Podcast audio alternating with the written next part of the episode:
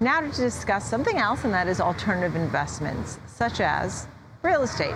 Let's welcome in Ed Fernandez, President and CEO of 1031 Crowdfunding. Thank you so much for being with us. So, explain to us what it is that your company does, what you're focusing on these days.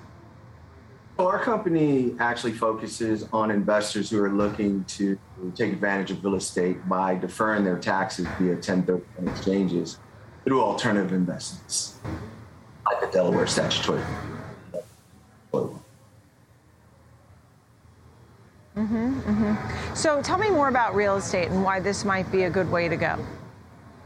Well, so real estate is an inflation hedge, right? So as um, interest rates continue to go up, people still need a place to live.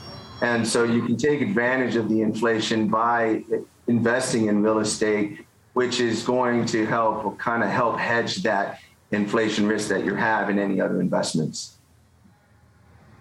Yeah. So cash flow today for real estate is not the play. You're looking for appreciation. Can you explain that? Sure. Right now, we're experiencing, experiencing leverage, a negative leverage, where cap rates or yields on real estate are lower than interest rates. So we, we need to wait for a little while until this inflation gets under control and interest rates can settle down. So we do have a real estate cycle that uh, is on pause for a minute, even though uh, we're looking at uh, the inflation still creating opportunity. Uh, cash flow is really not going to be the focus today just because of the fact of that ne- negative leverage that we're experiencing today. And what are you betting on in the longer term? I mean, with the recommendations that you're giving now, you're saying that in six months, 12 months, three years, what? Well, so you know, we're we're really you know, mineral rights is is also real estate, right? So with the price of oil at $120 a barrel, um, it's a good idea to take advantage of minerals to still be in the real estate aspect of, uh, of, of what we're doing today. And so we're kind of doing an unorthodox type opportunity where we're combining the real estate options with mineral rights to get the people that are looking for that cash flow while waiting for that appreciation portion for their real estate strategy. So, how does someone get involved with 1031 crowdfunding and allows these investors to get into these real estate funds? How do they actually do this? So, you know, obviously, we, we do have a website. You can go to our website, register to our website, and one of our representatives will uh, reach out to you understand your specific needs and your investment strategy and make the necessary recommendations for you and your family.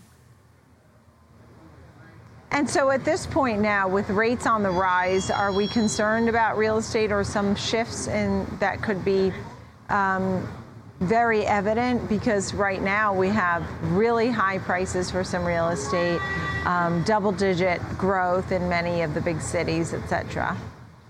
Yeah, I, I, think what's going to happen is something is going to have to give. Uh, today, with interest rates being so high, uh, investors are going to have to start considering taking lower uh, offers on the sale of their property so that we can get back into that positive real estate, positive leverage aspect of real estate. So, yeah, I do think we'll see some softening of the market in regards to real estate but sellers are going to have to come to reality that they're going to have to lower their prices in order to sell their properties. Is real estate your main investment, or do you have other alternative investments that you also like to focus on at this time in this current environment? So we do everything in real estate, but when we talk about everything in real estate, we not only focus on 1031 exchanges, we have note programs where you get great cash flowing. We have other opportunity zone funds where investors are selling their stocks and wanted to further capital gains. Everything we do have is tied directly to real estate, but we have different types of opportunities in real estate for investors to take advantage of. Thank you so much. Good to chat with you. Ed Fernandez, President and CEO of 1031 Crowdfunding. Thanks.